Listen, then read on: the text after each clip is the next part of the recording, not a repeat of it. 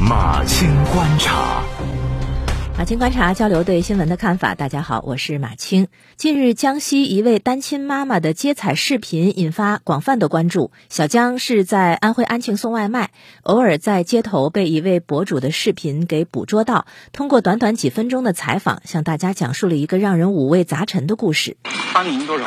二十一岁，二十二十一岁啊？对，零一年的二十一岁。为什么会去选择这个行业呢？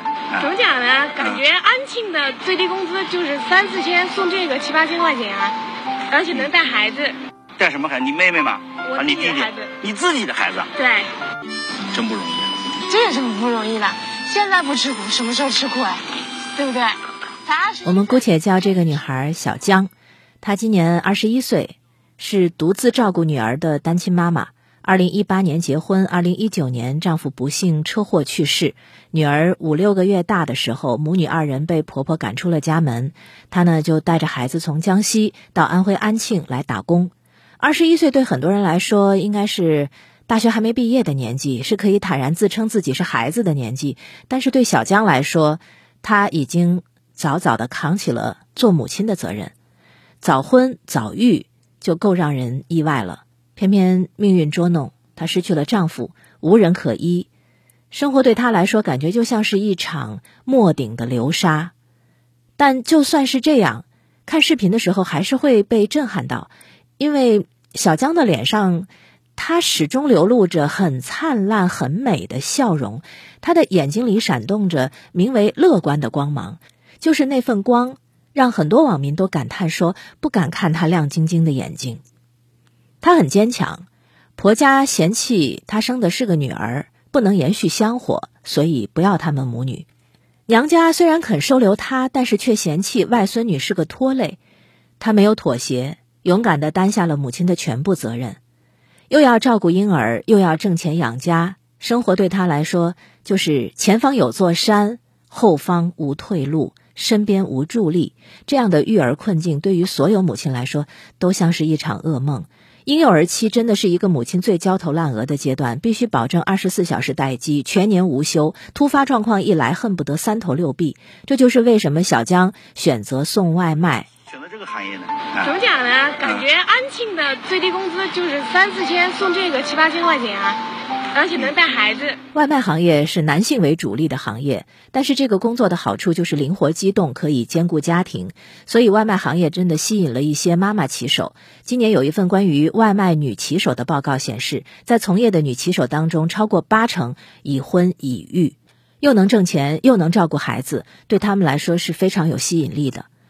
小江还非常善良，婆婆赶走了她，还拿走了本来有她一份的丈夫的死亡赔偿金。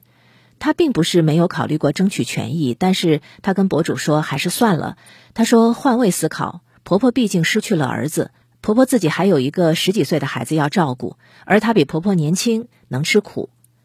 她对娘家也没有怨言，娘家可以收留她，但不同意她带着孩子，她就被迫在异乡独自谋生。那说起父母的时候，却表示理解。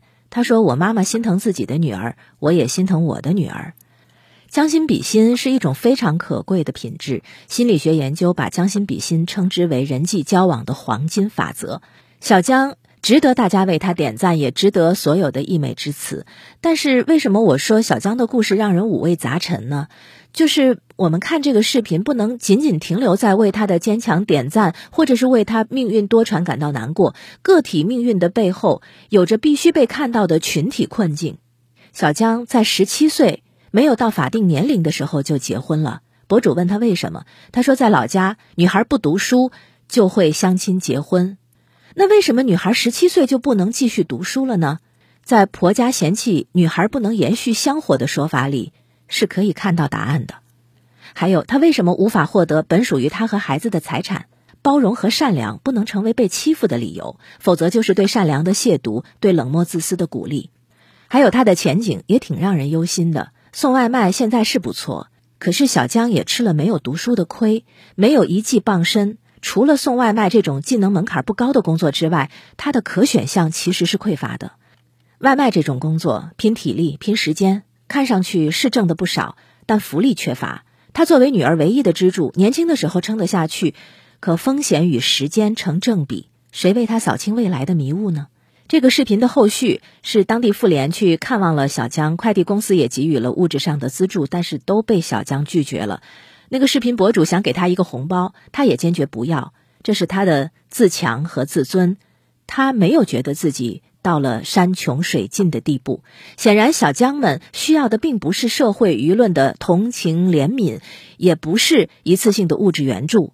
他们更需要有效的法律援助、丰富的技能培训、完善的社会保障，不要让他们未来面对命运的磨难时，只能说一句：不过是硬扛。